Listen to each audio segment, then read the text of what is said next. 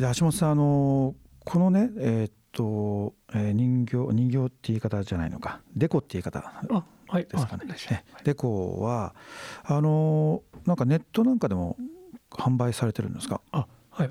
ネットでもあの各工房あのホームページ持っているのではい。そこで販売したりもしてます。あはい。じゃあもう結構今全国からいろんな人たちが買いに来られてるんですね。ですね。はい。あとネットもそうですしあと全国にこう民芸品店があってあそこにお卸したりもしてしてます。うん、海外とかなんかはどうなんですか？海外からのお客さん海外はうちではないんですけど別なレコヤ式の方がそのフランスに持って行っておうん。あのデザイナーの越野純子さんとコラボしてハリコを作ってうん。それがやっぱり海外でも結構受けてそれでう売れたりしてますね。うん。やっぱりその、まあ、形もあると思うんですけどもその和紙を使ったその作り方っていうのがやっぱ特徴あるってことなんですかね。うんはい。そうですね。手作りでその木型に和紙を作るところから始まってうん。全部手作りで作っているので、うん。はい。だからこのね手作りっていうのがはい。そのね、例えば工場とかで作った機械的にね作ったものだと、あは多分表面が本当につるっとしたものになるつるつるしたなんていうんですか全然そのボコボコしてないんだなと思うんですけどもこれね本当に結構触ってもボコボコしてるんですよね。そうそうですね。はい。これがまたね手作り感満載はい。のなんか味が出てますよね。はい。あありがとうございます。はい。でもこれはわざとある意味わざとというか意図的にそこまでその例えば手でねやろうと思っても、はい。もっとそのツルツルにすることって可能なんじゃないかなと勝手に想像してるんですけども、はい、あのよくそう言われるんですけども、はい。これみ民芸品なのでうん。なんていうんでしょうあんまりこう芸術的にしすぎないというか、うん。そういう意味もあってあくまでその庶民の庶民に手が届くようにっていう江戸時代から多分そういう意図があったと思うんですね。うん。なのでそのあんまりその作り方に、まあ、ここだわりすぎないっていうわけじゃないですけどうん。そのちゃんとその庶民の人にも買ってもらえるようにってこう子供でも買えるような、うん。そういうのをこう目指していたと思うんですね。なるほど。そうするとやっぱり値段なんかも、はい。まあそそこそこお手軽なお値段で購入できるんですかね。そうですね。小さいものだと本当にあの豆だるまっていう本当に手手に乗るようなだるまだとはい。300円から、えあー。はい。豆だるまって言うんですね。はいちなみにこのじゃあ大きな、えーとはいこれ大きい何センチ20センチぐらいあるんですか、はい高さそうですセンチ、三十センチ。この20センチぐらいのだるまでだと4000円です。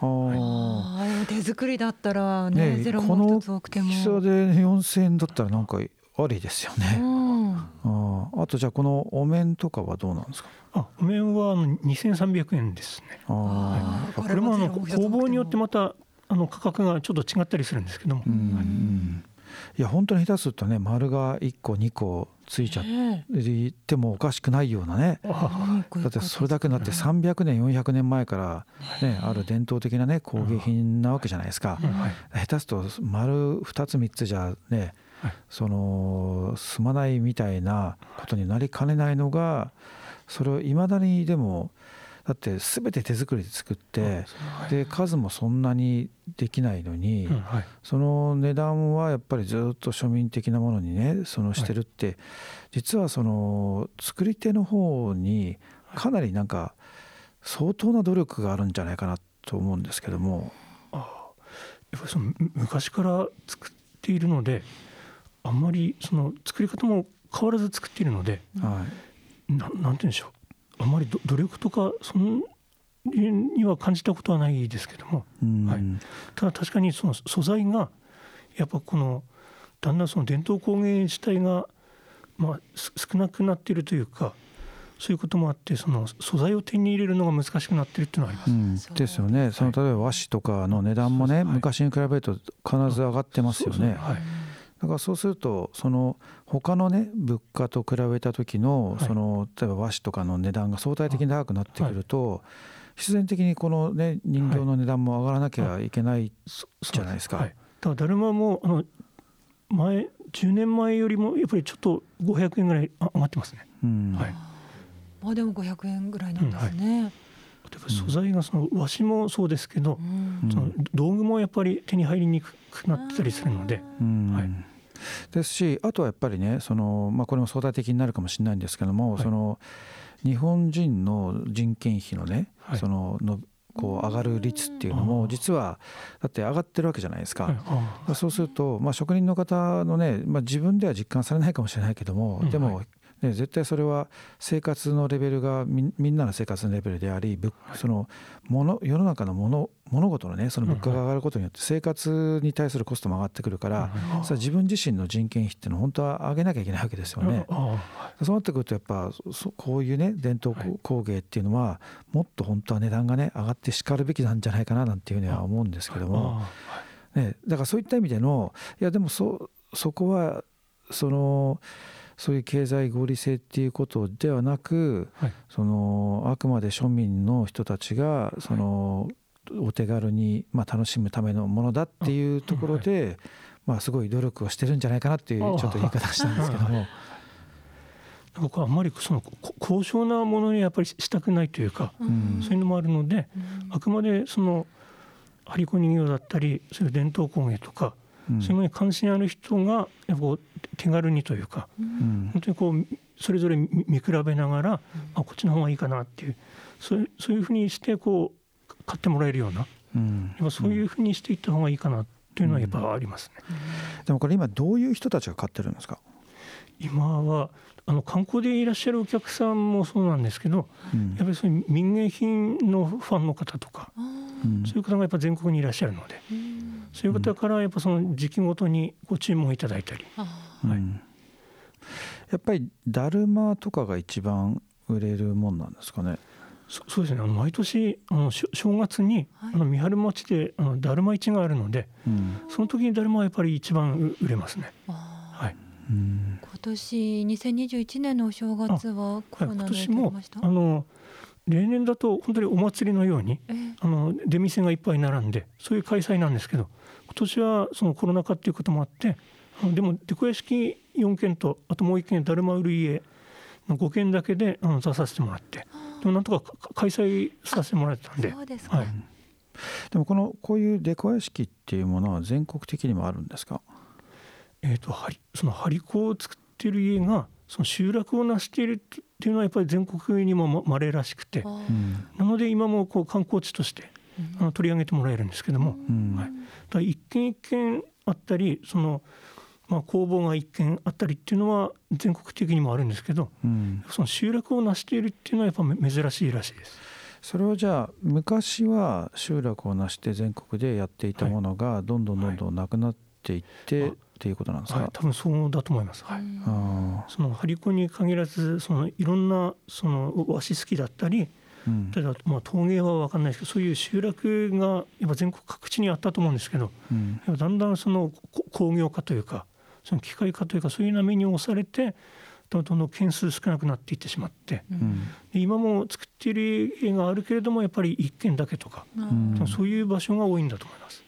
うん、なるほどね。社会科見学でこう、学生さんが訪れたりとかもありますか、ね、そうですそういうあはいありますね。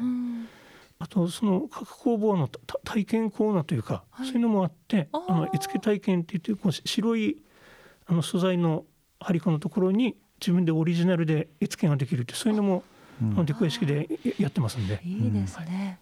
これその一番最初のね、はい、作った人とか形とかなんかそういうストーリーって何かあるんですか？だ誰かどういうとこで始ま,、始まったみたいな。もともとはあのまあで伝説も絡んでくるんですけど、うん、その今三春駒っていうあの木彫りの駒がありますけど。それが一番元になっているらしくてそれは本当にあの坂の上の田村麻呂のあの蝦夷征伐まで遡るんですけどその時にあの田村麻呂がその清水寺のお坊さんから木の馬のお守りを渡されたと。でそれを持ってその東北に蝦夷征伐に来た時にその蝦夷はやっぱ山岳民族なので強くてなかなか勝てなかったんだけどもその時にどこからともなく馬がかけかけてきてその馬に乗って戦ったら勝ったと。で馬が去ったと思ったらそこにお守りに持ってきたあのその馬がこう散らばってたと、うん、そういうなんか伝説があってそこからそういう伝説をもとにその木彫りの馬の、うん、まあ、今三春駒って呼ばれてますけどそれが作られるようになって。でだんだんそこから始まってその三春藩あのその利己屋敷がある場所は江戸時代三春藩領だったんですけどその三春藩があの先代のあの伊達政宗の正室にあの三春藩の女子姫が嫁いだこともあって、その先代の包み人形が三春藩に伝わったんですけど包み人形はあの土人形なんですね。うんだけども三春藩がその和紙の産地だったことからその張子人形になったんじゃないかと言われてます。へだから今もデコ屋敷にはあの土人形のか型は残されてるんです。今はつ作ってないんですけどうん土人形からその和紙で作る張子人形になったんじゃないかと言われてます。うんでその後じゃあこう全国に広がっていったんですかねその作り方っていうのは。えっと作り方はだから張子の作り方が、まあ、三春が発祥かは分かんないんですけど多分うん。その当時から全国にもあったのかもしれないですけどうん。ただ当時は多分土人形の方が主流だったみたいでだかあら土人形の方が多分全国的にも多いと思います。うん。はい。え土人形っていうのは、いはい。今また別の伝統として残ってるもんなんですか？あ土人形はあのデコ屋敷ではもう土人形は作らなくなってしまったんですがうん全国的には多分博博多も土かな？あと仙台の包み人形とかあとさが相良人形も確か土人形だと思うんでうんはいー人形結構全国的に土人形はお多いですね。だるまとかも土で作るところもあるんですかね。だるまそもんなことないですか。だるまは張り子の方が多いかもしれないですけどね土で作ってる地域もあるかもしれないです。うんお面はどうですか？このお面もあお面は結構あの能面で使うようなお面は多分木木でできてますけどお面はでも張り子も土土も多分あると思いますし。これあの張子でね一番大きなものだとどのぐらいの大きさのものできるんですか？あの一番デコ屋敷で作ってる一番大きな張り子っていうとだだるまなんです。うん。だるまの一番大きなサイズのものがだいたい高さ1.3メーターぐらい？あ1メートル以上の大きさのものがあって相当大きいですね。それが一番大きいですね。それ作るのにどのぐらいかかるんですか？だいたいあのか乾燥するのに何週間もかかったりするのでうんだいたい完成までに1か月ぐらいかかります。一体一ヶ月。あはい、それ未だにたまに作られるんですか？はい、あの実はデコ屋敷で毎年その一番大きいだるまをあのい家ごとにこう交代で作ってましてうんそのだるまを毎年あの三春のだるま市であのうんお披露目してます。それは何体ぐらい作るんですか？えっとそれは毎年一件あの交代でうん毎年一個だけ作るんですけどもあうんそれを毎年やってるので実はこれ震災終わった後から始まってあうんだから今10でも今もう 10, 10ぐらいありますね。はいそれはなんか後で販売とかされるんですか？これはあの飾るようでしてうん。実はそのあの希望の一文字っていうその一文字をそのだるまの正面の部分に入れてあってうん。これあの三春町に住むあの芥川賞作家のあの源遊宗久さんという方が毎年そのこの年はこういう年であってほしいっていうのをそのひ一文字に込めてうんその一文字をだるまの正面に入れてうんそれを毎年あの三春のだるま市でこう除幕式をやってこうお披露目っていうそそういうのを毎年やってます。うんそれは復興震災の後からあそうそうですねか？はいあえでその後はじゃあそのだるまはどっかにこうあ設置されるんですか？各工房であの展示してあります。あ。これははあ販売はしないで、うんて展示だけで。うんはいあじゃあそれがもう毎年ずっと溜まっていくみたいなあそう感じなんですかね。うんああじゃあ逆にその一番小さいのになってくるとどのぐらいの小ささなんですか？一番小さいのですとやっぱりこういうあのま豆だるまっていう本当に手乗りのあ大きさ 3, 3センチぐらいですか？うんのだるまとかあとうちではないですけど他のデコ屋敷はま豆糸って言って本当に手乗りの高さ5センチぐらいの小さい干支の人形も作ってます。はいそれが一番小さいは張り子ですね。うん豆だるま可愛いですね。この子は顔はあんまり睨んでる感じじゃないんですね。小さいだるまあの三春だるまっていうとこういうあのちゃんと怖い顔をしてな睨み聞かせてるだるまで、ま、豆だるまっていうのはまた別な種類ですね。ああ、はい意味がいだだるまでもまた別な種類というかはいなので顔は睨んでなくてうん普通にお穏やかな顔してます。あーね、あとじゃああれですかなんかこう普通の伝統的なものとは別ではい。こうこんなその張り子のものを作ってみたいとかってあったりします？えっ、と今つつつうちでは吊るしびなっていうのを2年前に作り始めて、へえ、うん二年それは前から。はい。それはあの普通にこう置くひな人形はあったんですが、その吊るしびなって福島県各地にいろいろあるんですけども、張り子で吊るしびなってまだないなと思って、それで2年前から吊るしびなを作り始めました。うんそれはどのぐらいの大きさなんですか？それはえっとですね大きさがこう輪っか状のものにこう吊るしていくので、うん。それも大きさによって違うんですけども大体どのぐらいでしょう？50センチぐらいはありますか？ううんんうん。吊るしびなって要するにひな人形をはい。上からこう吊っていくんですか、糸紐みたいなので。そうです。あの紐紐をつけて、うん。その途中にそのおめでたいものですね。あのふフクロウの人形とかああと犬の人形とか。あそういう、まあ、ひなひな人形の代わりになるようなこうおめでたいデザインのものをうん。こう針針子で作ってうん。それをこう吊るしてあるものですね。うん。新しいものを作っていくっていうのをお父様は結構賛成されてるんですか？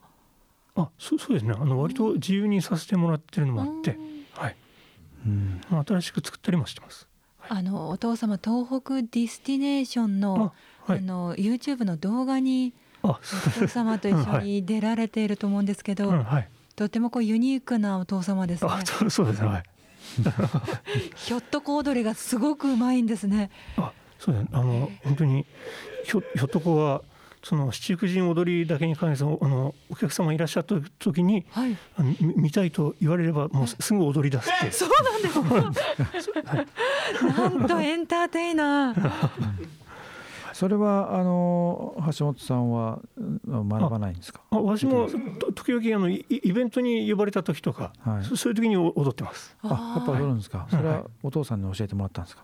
あそれも特にな習ったわけではなくてはい今日ひょっとこ踊りは多分みんな踊り手さんはそうなんですけどうん。あの出古屋敷だけではなくてこのぜ全国にこの踊り手さんいらっしゃってそのこのであのひょっとこ踊りの特徴がその七福神踊りの中のひょっとこ踊りはちゃんとか型があるんですけどちゃんとそのお音楽に合わせて踊るという振りも決まっているんですけどもうん。その独立させたひょっとこ踊りは型がないのが特殊なんです。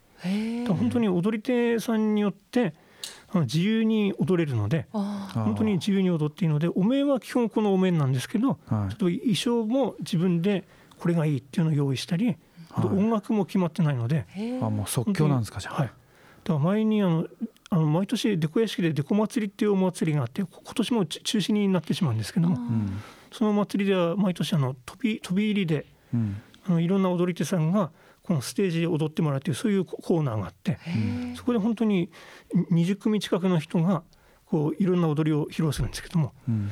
だから前に若い人はあのエ EXILE の曲で踊ってた人とかあそうなんですね。あそれも OK なんですね、はい。あ自由。本当に、ね、自由なので。あー。じゃあアルゼンチン単語でも OK ですかね。あ自由に踊るといえばアルゼンチン単語ですよね。はい。アルゼンチン単語が目崎さんはすごい上手なんです まあ要するにひょっとこのお面をかぶれば何でもありってことなんですかね、そうすると、はい。ああ面白いですうね、ん。そうか。まあでもおかめの方はどうなんですかでも。おかめもあのよくこのひょっとこ踊りの踊り方としてははい。最初にあのおかめの面をかぶってそしてあの女性用の着物を着てこう踊ってうん。で途中3分ぐらいしてから早変わり衣装をバッと脱いで中にこのひょっとこの衣装を着てるんです。うん。ひょっとこのこうちょっと短めの着物風の衣装を着てだからお面も変えて最初はおかめで踊って途中でひょっとこに変わるっていう。あそその方が結構あの面白くう映るので、うん。そういう踊り方をすることが多いです。うんうんうん。なるほど。まあいろんな演出があるんですねじゃあね。うん。はい。うん。うんどうですか？このひょっとこのお面でアルゼンチン単語そうですね。このギャップが面白いかもしれないですね。面白いですよこれは。そうおですね。祭りがね復活したら。そうですね。ぜひ野崎さんに踊っていただきたい、ひょっとことカメでアルゼンチン単語ね、うん、面白いかもしれない面ですね。白いですね、伝統工芸だけどすごく自由で。あはい。ねえこれからがまた楽しみですねえっ、とそしたらこの高芝で小屋敷はどの辺にあるんですか？えっと郡山市のあの西田町のあの高芝地区というところにあります。うん、なるほど。でこれはもうあの自由にというかあのはい。好きな時にこう、まあオープンしていればあ、はい。の予約とかなしでいけるあはい。予約なしであの見学も無無料でできますので。うんはいあ無料なんですか、うんはい、あの各工房あの仲間で入って見学できて、あの無料で見学できますので、えー。はい。なんか自分でちょっと試しに体験してみたいとかあそういうのもありなんはいですか、、あの絵付け体験も例えばあの小さい豆だるまとか、うん。あとその年の今年は牛年ですけど、うん。牛の干支であればあのどの家でもよ用意してますので、あの予約なしであの絵付け体験でできます。すごい。え絵付けっていうのは？あ絵付けというのはあの白い例えばこの人形がし白塗りの状態になってて、はいはい。そこにあの自分であ。あの絵の具も用意されているの色で、色を塗っていくってはい色を塗ってこはい。うオリジナルの絵付けをした人形ができるんです。これこの和紙でこうやっていくのを体験とかはできないんですかね？そそれも実は今年のその東北 DC のキャンペーンの中の企画で、実は和紙張りから人形を作るっていうそういうあの企画が実はうん。4月から始まりまして、あそうですか、はうん。それがあのあの各月4月6月8月なんですけどもい。にあの限定各工房4名様までになってしまうんですが、うん。そういう企画も今えやってます。それはじゃあ予約をしてやあるようそな感じですそちらは、か、ねはい、予約必要なんですけども、それはじゃあなんかネットかなんかで検索すればいいんですはい、あのかねデコ屋敷観光協会で調べていただくと、うん。そのササイトに載ってますんで、はいぜひ皆さん調べてみてください。そして福島県郡山市西田町高芝デコ屋敷橋本広寺民芸ぜひまたコロナが落ち着いたら私たちも遊びにはい。はい、行きたいと思います。えーここまで高芝デコ屋敷橋本広寺民芸橋本正治さんでした。ありがとうございました。どうもあありがとうございました。あ。りがとうございました